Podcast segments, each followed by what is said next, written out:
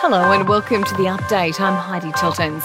The Prime Minister has ruled out changes to the booster timeline despite a massive spike in COVID cases across Australia.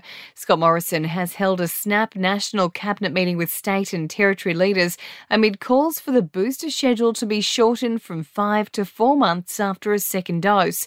The PM has also ruled out mandating mask wearing, instead, saying we should all be using common sense. Mask wearing in indoor spaces in public areas is, of course, highly recommended.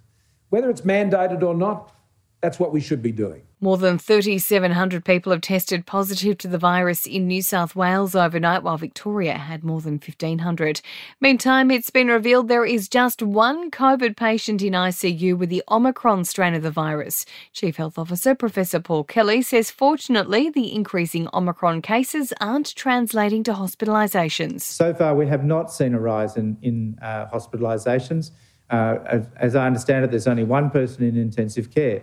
So even with those, those rising numbers, it's mainly cases, not hospitalisations at the moment, uh, but it is rising. WA will reinstate a hard border with Tasmania and the Northern Territory. From midnight Boxing Day, the state and territory will be elevated to medium risk, joining Queensland, South Australia, and the ACT.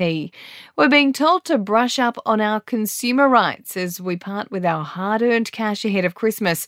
A choice survey has found 49% of respondents aged 18 to 34 have sought a refund in the last five years, compared with just a quarter of people aged over 65.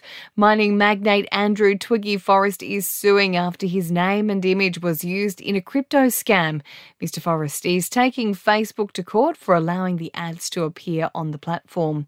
The ruler of Dubai has been ordered to pay his wife a record $1 billion divorce settlement, a London judge finding he posed a security threat to his youngest wife and two children. And there's a recall for some Pantene and Waterless brand dry shampoos and conditioners because the products contain a cancer causing agent. In sport, world number one Novak Djokovic says he wants to play at the Australian Open despite not revealing his vaccination status all players need to be either double vaccinated or have an approved medical exemption to play. Director Craig Tiley says Djokovic won't be given special treatment. The Western Sydney Wanderers and the Newcastle Jets will play their A League match behind closed doors on Sunday due to an ongoing COVID outbreak, and the MCG curator is promising a brilliant pitch for the Boxing Day test.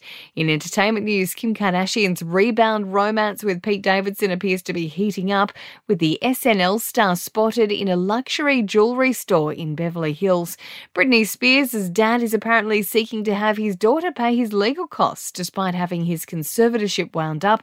And Dua Lipa has posted a sizzling throwback video from summer amid reports she split from her boyfriend of two years. And that's the latest from the Nova Podcast News team, but we'll see you tomorrow morning for another episode of The Update.